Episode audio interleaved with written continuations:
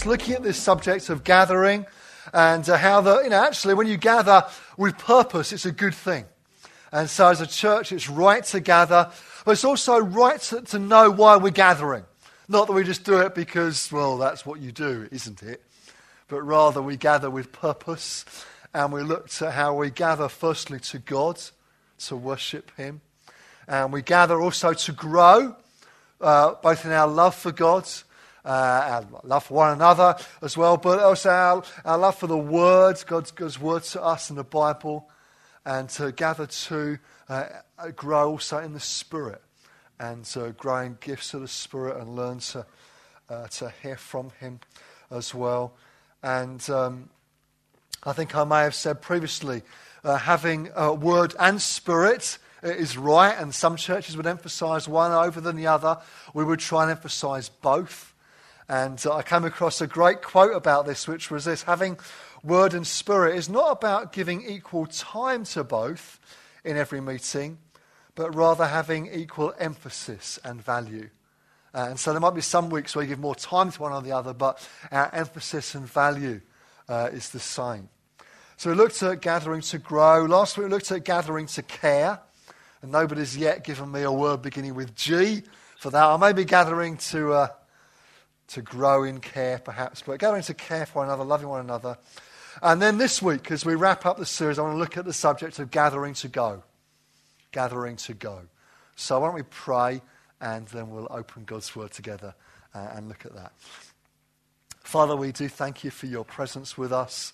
We thank you for your word to us as well. And as we uh, open up the scriptures now, we pray, Holy Spirit, that you would come and be our teacher that you would speak to us, help us to understand what we read, and you might apply it to our lives. We ask it, please, in Jesus' name.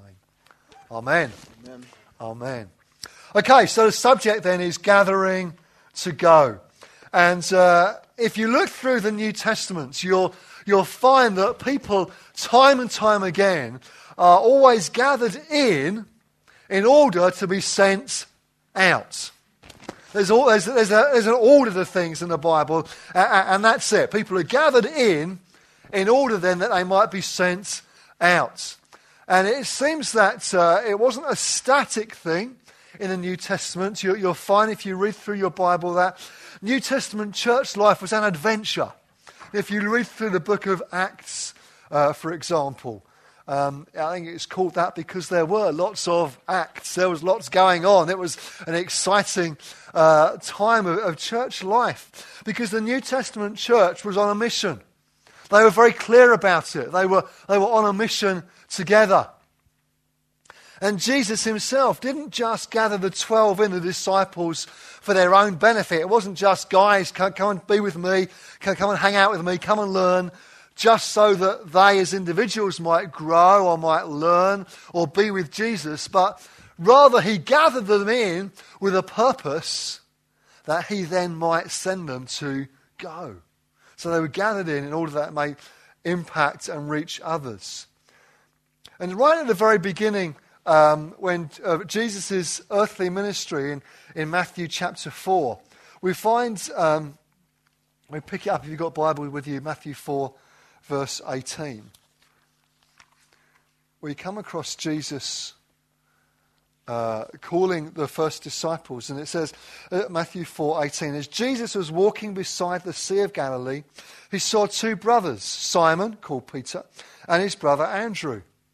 They were casting a net into the lake, for they were fishermen.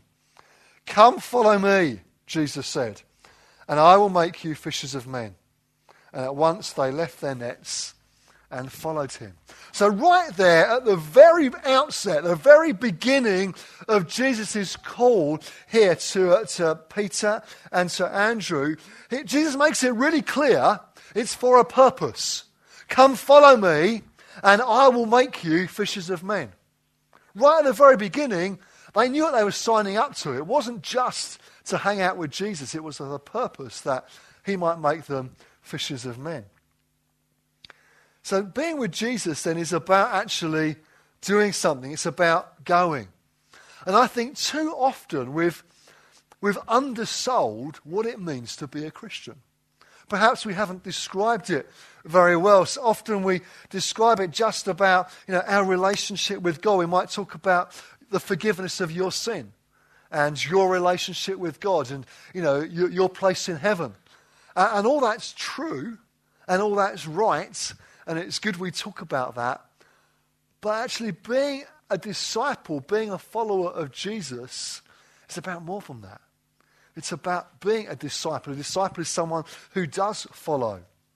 And it's about an active thing. We can often get caught up in, you know, very, if you like, a very consumerist gospel. It's all about me. It's all about my relationship with God. It's all about my place in heaven. It's all about my forgiveness.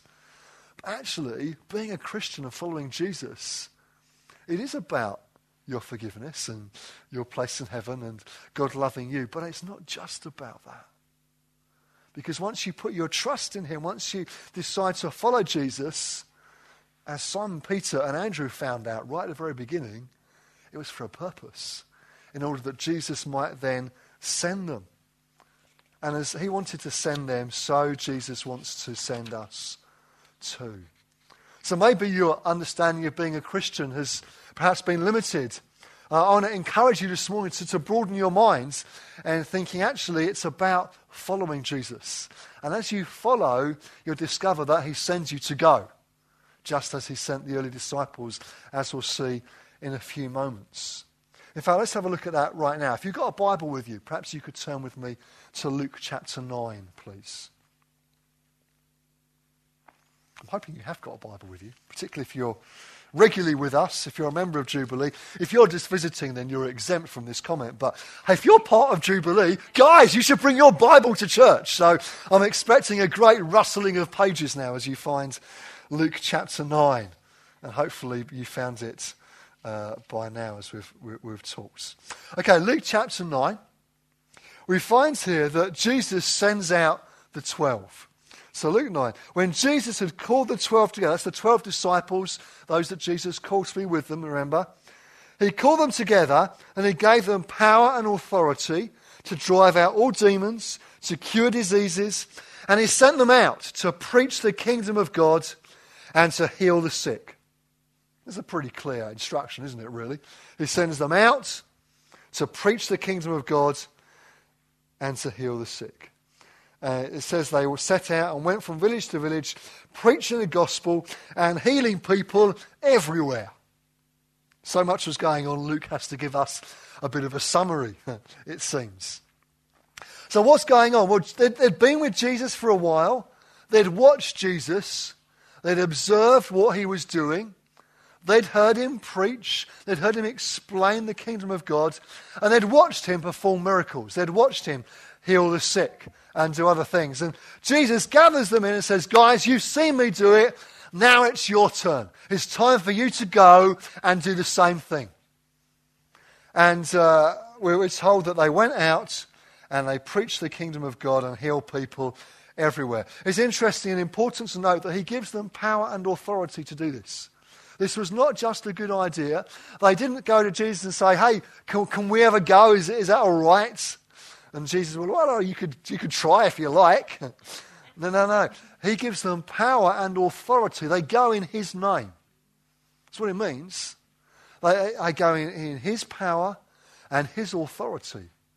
Luke makes that really clear, wants us to understand that. And the same is true for us too, as we'll see in just a moment.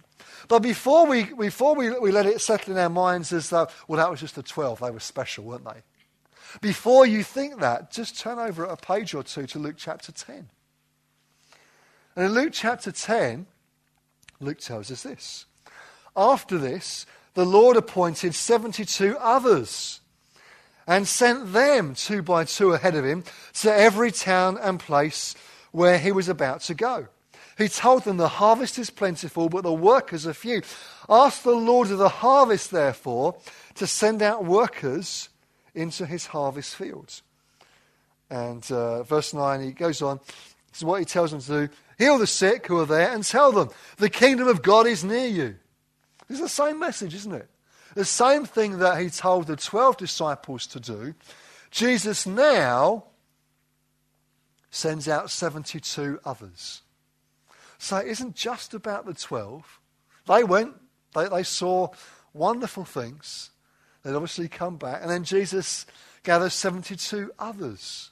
Not just the 12, but more now, and sends them out. And again, he appoints them. It's the same thing. He gives them power and authority to do it. They don't go in their own strength, it isn't their own idea. They go in Jesus' name because he gives them his power and authority to do it. See, when somebody is appointed to a role, they, they're given power and authority to carry out that role, aren't they? Maybe if you were appointed to a job to, to manage, uh, I don't know, manage a factory, for example, for the factory owner. Uh, and the factory owner might come to you and say, you know, I want you to manage this factory and this process and these people.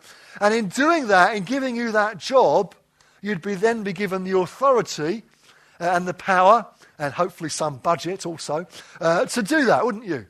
Uh, and you wouldn't be doing it in your own name, but rather in the, in the name of the one who owned the factory and that you were being sent into. It's the same thing that's happening here. Jesus is appointing people, he's sending them with his authority in his name. And so Jesus sends out the 12, he now sends out the 72. The message and instruction is the same, but, but the core group is widened. It isn't just the 12 anymore, it's the 12 and there's the 72 as well. The New Testament doesn't allow us to think this was just about the 12. It's very clear it's not. It's about a much wider group of people. It's interesting, isn't it, that we're told Jesus sends them out in twos, obviously to encourage one another along the way. I wonder, how are you doing about encouraging one another along the way? All of us are on a different place, I guess, in our Christian journey. So are you encouraging one another? Are you encouraging others in, in their journey with God? We need to be doing that. That's helpful. And uh, Luke wants us to see that as well. But before we think that it was not just about the 12, but okay, we agree it was about the 72, it's not. Turn with me to Matthew 28. Well, at the end of Matthew's Gospel. Matthew 28, verse 18. Then Jesus came to them and said, All authority in heaven and on earth has been given to me. Therefore, go and make disciples of all nations, baptizing them in the name of the Father and of the Son and of the Holy Spirit, and teaching them to obey everything I have commanded you. And surely I'm with you always to the very end of the age. So now, just before Jesus ascends back into heaven, he gives his disciples some final instructions. And it's about making disciples. It's about going and, and preaching the kingdom of God, healing the sick, making disciples, and then teaching them to obey everything that Jesus has taught them. So it must therefore include this whole idea of going and being sent because that is included in everything that I've taught you. Is what everything that Jesus is talking about here. So we've seen, haven't we, the disciples follow they gathered in, but the disciples also go because Jesus sends them out. And the Bible now makes it very clear this isn't just about the 12, not even just about the 72, but it's about every follower of Jesus since and until Jesus returns. We're all caught up in this. This whole thing applies to every one of us. It's not just about the 12 or the 72, but it's about all of us. Every single one. It's about me and it's about you. Turn to the person next to you and say, It's about all of us. So, are you following? Are you going? See, what has off happened too often is churches, right, right, right across the ages. Too often, churches uh, tend to become, or often can become, purely pastoral. That they, they, it's very easy with churches just to get focused on people in the church. And just to get their mind set on you know, looking after the people in the church. Now, it's important to look after people in the church. Let's make it really clear. One of our values is loving one another. We mean that. It's important. The Bible expects us to be doing that. But sometimes churches can get purely pastoral. And they end up being focused just on people in the church to the extent that people outside the church are forgotten.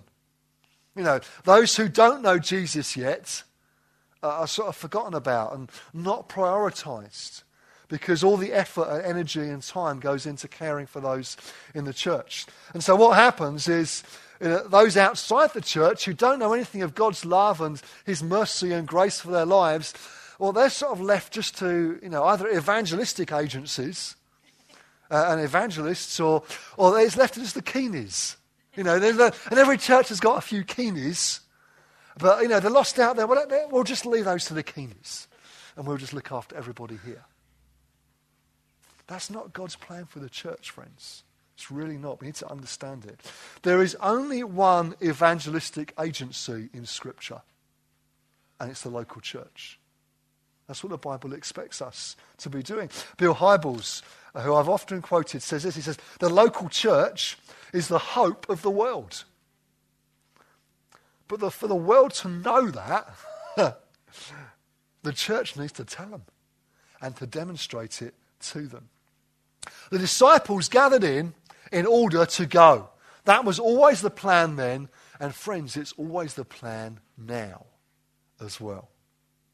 Caring for one another is important, but it's not an end in itself. It's in order that we might help one another, love one another, build one another up, you know, bring healing and restoration to one another, in order then that we might go. It's got purpose to it. It's not just, you know, loving and caring for, for that, that sake, but it's in order that we might see people restored by God's power of the Holy Spirit, by the power of the gospel. We might see God work in people's life in order then that they might fulfill the Great Commission as well and might be able to get caught up in it. P.J. Smyth uh, says this in, in his book, The World Needs More Small Group Leaders. He says this In a masterstroke of satanic genius, today's church is riddled with the unbiblical assumption that the church is primarily a pastoral community that cares for her members, whilst the radical types get on with the evangelism and missionary work, supported by the normal ones. He goes on, No, no, no. God's intention is that the church itself is a mission agency with everyone involved. We are a pioneering community on a mission, and we'll meet each other's needs on the way. Pastoring each other is vital, but it must be done in the context of mission. If someone is sick, then we put them in an ambulance and nurse them back to health along the way. We are on a mission, he goes on, to reach the lost. And we'll care for each other along the way. We don't shoot our wounded. we put them in a high tech ambulance and we care for them whilst they rest and heal, but all the while we keep moving. I think an ambulance is a really good picture for us because ambulances move, don't they? They're not designed to be static things. Hospitals are designed to be static things. You build them in the place, they generally stay there. Ambulances are designed to move. You know, that's why they've got blue lights on top. That's why they've got sirens inside. They're designed to move and to travel. And I think uh, PJ's example of putting people in an ambulance is a great example because the ambulance travels, it moves, it's on a journey. And the same is true for us. We're moving, we're on a journey. And so, yeah, absolutely we care for those who need care. But it's in the context of movement and mission. They make it really clear. Pastoral care is vital. We looked last week, didn't we, about gathering to care. That is important to us. Let me underline that. But we also need to realize it's not the only thing the church is about. Now, if you are in a season of life right now, and some of you will be, where you think, actually, I need to be in that ambulance. That's okay. Don't feel bad about it. We all have seasons of life like that. Probably all of us at one point or another will be, if you like, to, to continue the picture, in in the ambulance. That's fine. But we're not designed to stay there forever. Ambulances aren't for that, are they? You know, it's not to stay in forever. And so, if you're in a season of life right now where you think, actually, I need to be in that ambulance. I need to receive care and love and healing and God's grace afresh. That's okay. But listen, you won't always be there. You're not designed to always be there. But if you're in that season right now, or you think, actually, I'm just about to get into it, that's okay. I don't feel bad about that. But it's not going to be forever. We'll all be in there sometime. You see, there will be some whose primary gifting is pastoral. God gives those sort of people to the church, and they are a great blessing and totally needed to every local church. There'll be others whose primary gifting is evangelistic, and that's great too. They're totally needed and important to every local church. But either way, we are all called to go. We are all called, every single one of us, to be on mission, both as individuals and together as a local church. Tim talked about the Newfrontiers magazine, which arrived at our house this week to be given out uh, this Sunday. And uh, it, it's great because it really ties in with what I'm preaching about today. So I'd like to be able to say we arranged it like this, but that would be wrong. But maybe God did. Listen to what Terry says in his introduction to the magazine. A non missional church misrepresents the true identity of the church. We are here, excuse me, we are here to shed light into the darkness. Without the Holy Spirit's presence and power, there is no light. But to hide our light in self sufficiency or charismatic introspection is to miss the point badly. We must retain intentional, focused commitment to evangelism and relevance while at the same time wholeheartedly celebrating the Saviour in worship, eagerly anticipating a full manifestation of His presence. It's true, isn't it? So we need to remind ourselves, just as we, as we close this series, that we gather also to go. We gather to go. So, what does going mean for us as a church? What does it mean for Jubilee? Well, number one, it means that we we need to ensure that we're always seeking to reach out. All the time. It's a priority for us. God has given us a mission to reach this city with the good news of the gospel. That's why we're here. That's why um, God sent many of us to this place. Some of you have joined us along the way. But God has given us a mission to reach this city. And as we talked about earlier, put us in a family of churches that's got a heart to plant many churches right across this nation and indeed the nations in order that many people might be reached with the good news of the gospel. We want to play our part in that. So, going for us as a church means just that, playing our part in that, making sure we're clear about what our mission is and going for it. It means doing things like running great social events, having fun together, but not just for us, in order that we might invite many other people in as well. It means planning great guest services that you can invite people to and be confident about inviting your friend because you know if they come, that it'll be a good experience for them and they'll, um, they'll be blessed because of it. It means things like looking for ways to serve the city. So, our Smile project, for example, is a great example of this as we seek to serve families who have got kids with additional needs and uh, able to take care of them every so often to give the families a break. It means that we do our best to ensure that Jubilee doesn't become just a pastoral community, but rather a community of radical, life bringing, gospel centered, Holy Spirit filled disciples. That's a good phrase, isn't it? a community of radical, life bringing, gospel centered, Holy Spirit filled disciples who love Jesus and love those who don't know him yet. That's the sort of church you want to be, isn't it? But as well as for us as a church, it means something for us individually. I've been meditating recently on um, the passage from Matthew 5, where, where Jesus talks in his uh, Sermon on the Mount Discourse. So he's, he's preaching to a great crowd here. And in Matthew 5, he says to them, You are the salt of the earth. But if the salt loses its saltiness, how can it be made salty again? It's no, it's no longer good for anything except to be thrown out and trampled by men. You are the light of the world.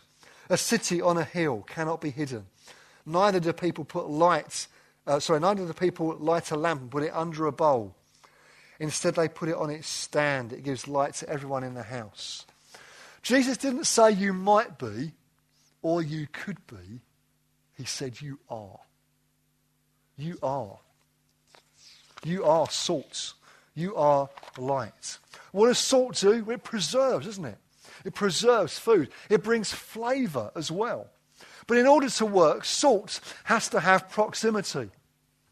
If we imagine that Tim here was a, uh, a, a roast chicken, which I may be difficult, but I can, I can see it.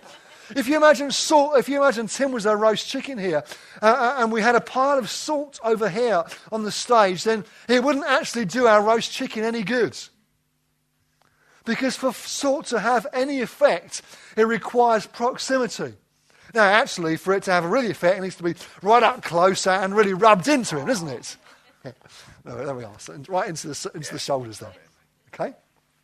It's no good if it's a distance away. Salt needs proximity to work. And you know what, friends? For us to have an effect on others and to be like salt and light to them, we've got to have some proximity. We need to have some relationships. We've got to have some friends. We need to have some proximity to people that don't know Jesus yet in order that hopefully by our lifestyle they might see something of the love of God but not only by what we, what we do, but also by what we say. So going means something for us as a church. It means something for us individually as well. So for me personally, go, this whole idea of going and being sent means that I need to make sure that I've got a passion for people who don't know Jesus yet and want them to have that, that knowledge and joy and life in their life as well. It means making sure that's stoked up in me. It means that I need to hang out with people that don't know Jesus yet. Have some friends who are far from God because remember, salt needs proximity in order to work. It means being prepared to pray for people, like for healing. So we've got some neighbours who are, who are recently unwell, and I visited them in our road, and uh, they're an elderly couple, and uh, I took them some supplies, and it'll be helpful to them both. And you know, so how you doing? Oh well, you know, uh, she can't keep any food down. She's just been sick all the time, and his foot's swollen up because he's been visiting her in hospital, and it, it just really down about it. And uh, I'm thinking, I need to pray for them. Maybe you've been in that situation, thinking, I've got to pray for somebody. But you're there and your stomach start, starts to churn. You think, oh, I, I, can't do it. What will I say? I'm thinking, no, no, I need to do this. And uh, so we were talking a bit more. I'm thinking, I really got to do this. And we're talking more, thinking, I've really, really got to do this. Eventually, I said, look, uh, I can't remember how I started the conversation. We might have been talking about uh, work. They, they, they, know that, you know, I, I, lead Jubilee. And, and I said to them, look, look I, would love to pray for you. Can I, can I do that? And they're like, oh, uh, yes, okay. Now, normally at that point, people expect you to say, well, I'll pray for you tonight, you know, by my bed, sort of thing. That's what people are expecting. Now, at that point, you have a choice. Either you say, having said, I'll, I'll, pray for you, you can either leave it and say, I'll pray for you tonight, or you can do what I did and say, well, well can I do that now then? And I'm a bit taken aback at this. So I'd say, can I pray for you? Uh, yeah. Well, can, can, I do that now then? Now they're really surprised. Uh, well, well, okay, if you'd like to. Thinking, well, they'll, sort of, they'll, they'll humour me. And I go, yeah, I'd love to actually. And so I prayed very quickly. I just prayed for healing for both of them from different conditions. And when you're praying for, for people who don't know Jesus yet, make it short prayers. They don't want to be sitting there for hours. So a really short prayer. Pray for God to heal them, to break in. And we left it like that. And they were, oh, okay. And I saw them a day or so later and said, said How are you? Well do you know? I, have been able to eat again, she says. And, and, and yeah, my, my, foot started to go down. And they're, they're, they're totally surprised, totally shocked. They go, oh, we've got a little guardian angel in the road now. Well, I'm not sure I describe myself like that. But they did experience a measure of God breaking into their lives. And friends, we've got to have that proximity. We've got to be prepared to step out and say, hey, can I pray for you now? and do it. And then follow up. How are you doing? How is it now? You might never know, but ask the question day or two later, how are you doing? Well do you know what? Uh, you know, The swelling's gone down and I can keep some food. It's great. I realised that God had done something for them. That's what it means for me doing things like that. I've recently also become a school governor at Lydia's school. And that's good for a whole bunch of reasons. I think as a parent, it's a good thing to do if you've got children at school. But as well as that, I wanted to have some effect in the local community. I felt that by doing this would be a way that I could perhaps give some time and energy and a way, hopefully by the way I live my life, demonstrates something of what it is to follow Jesus. So it's a way that I can go and be involved in, in that whole community. And I trust bring some light and some salt into that as well. So that's what it means for me. What does it mean for you? You've got to work it out for your own life. But I've shared with you what it means for me. What does it mean for you? Loving people who don't know Jesus yet, building friendships are, with people who are far from God, caring for those who are poor and needy in your world, seeking to be salt and light in your world, be it your family or your workplace or your friends, looking to bring flavour and light and joy and hope. That's what it means for you. But you've got to work out practically how you're going to put that into practice. See, a little salt makes a huge difference, doesn't it? Doesn't need a lot. But a little salt makes a massive difference. And friends, you can make a huge difference. You might think, oh, I haven't got much to give. Listen, a little salt makes a massive difference. You can make a huge difference. So, gathering to God is about gathering to Him to worship. It's about gathering to grow in word and spirit, gathering to care for another, and then gathering to go. And it's not just about the few keenies, but it's about all of us, about me and you. It's what God intends. So, my question is this what are you doing to go? Now, for some of you in time, that may mean going to another place, maybe to help a new church plant. Maybe some of you might even be leading a new church in years to come in another place. It might be in this country or another nation, even. It may mean going physically like that, but listen, for all of us, it means having a going attitude in our spirit and seeking to step out in every opportunity that God would give us. Be salt. You can do it. You really can. And it isn't worked out primarily on Sunday mornings. This is worked out on Monday and Tuesday and Wednesday, Thursday, Friday, and Saturday. This is worked out where you live. It's worked out in your workplace. It's worked out with other mums you might meet up with. It's worked out with your friends at the pub or at the sports club that you see during the week. It's, it's worked out in a lecture hall at university. It's worked out as you meet with people in your world. In, in the autumn term, I'm going to be preaching from Daniel. We're going to call the series Faith at Work. Because Daniel is somebody that saw his faith really put into action. But I want to encourage you this morning be salt and be lights a quick story to close. Some years ago, when Bill Clinton was US President, Mother Teresa was invited to speak at a presidential prayer breakfast. Now, Clinton was well known for his pro choice stance on abortion. So he was in favour of giving, giving, that, giving that option. But Mother Teresa obviously wasn't so keen on that, was very well known for her pro life stance. So she'd been invited to speak at this prayer breakfast. As she spoke, she just went for Clinton and, and, and, and attacked his stance on this issue. As soon as she finished, you can imagine it, can't you? All the press were immediately around Bill Clinton, wanting to know what he thought about what Mother Teresa had to say. The Clinton is somebody who was very careful, perhaps, with words, you may recall from different issues he said this. Press around him, buzzing for you know, a statement about what she'd, said, what she'd said to him. He said this It's hard to argue with a life well lived. That's what he said. It's hard to argue with a life well lived.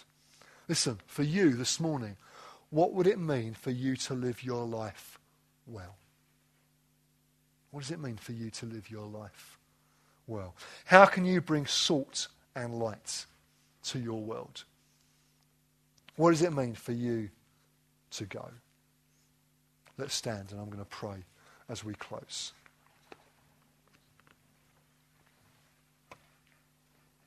I'm going to pray now, and I'm expecting that God would speak to us. I really am. I'm expecting that God would speak to you.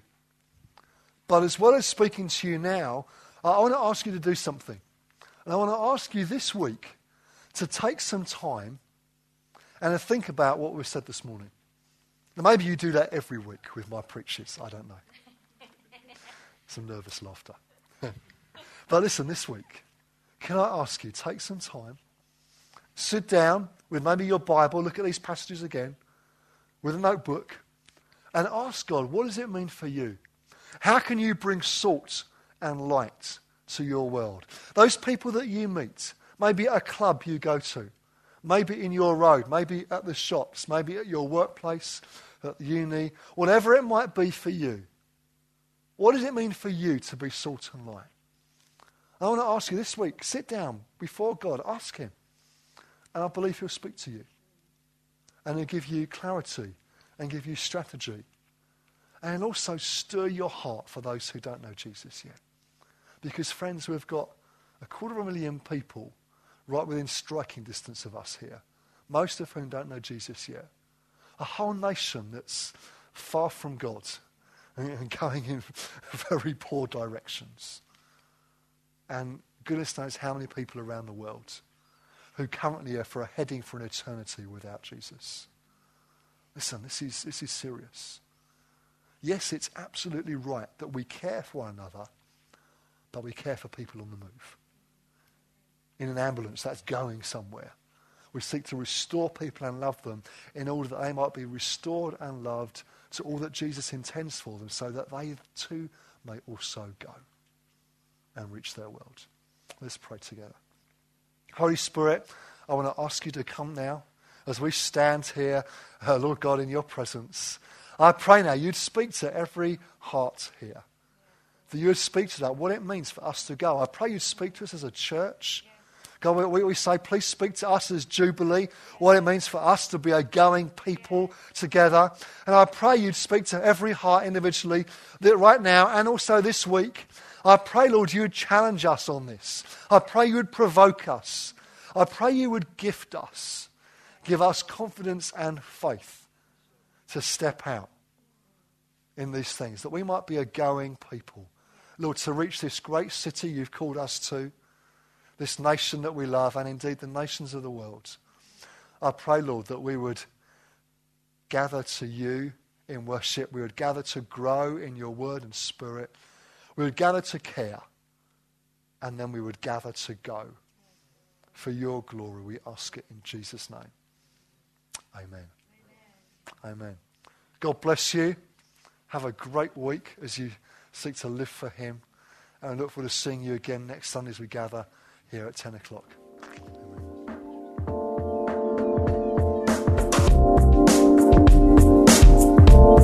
Thanks for listening to this Jubilee Church podcast. Feel free to check out our website at www.jubilee.org.uk or come along on any Sunday morning.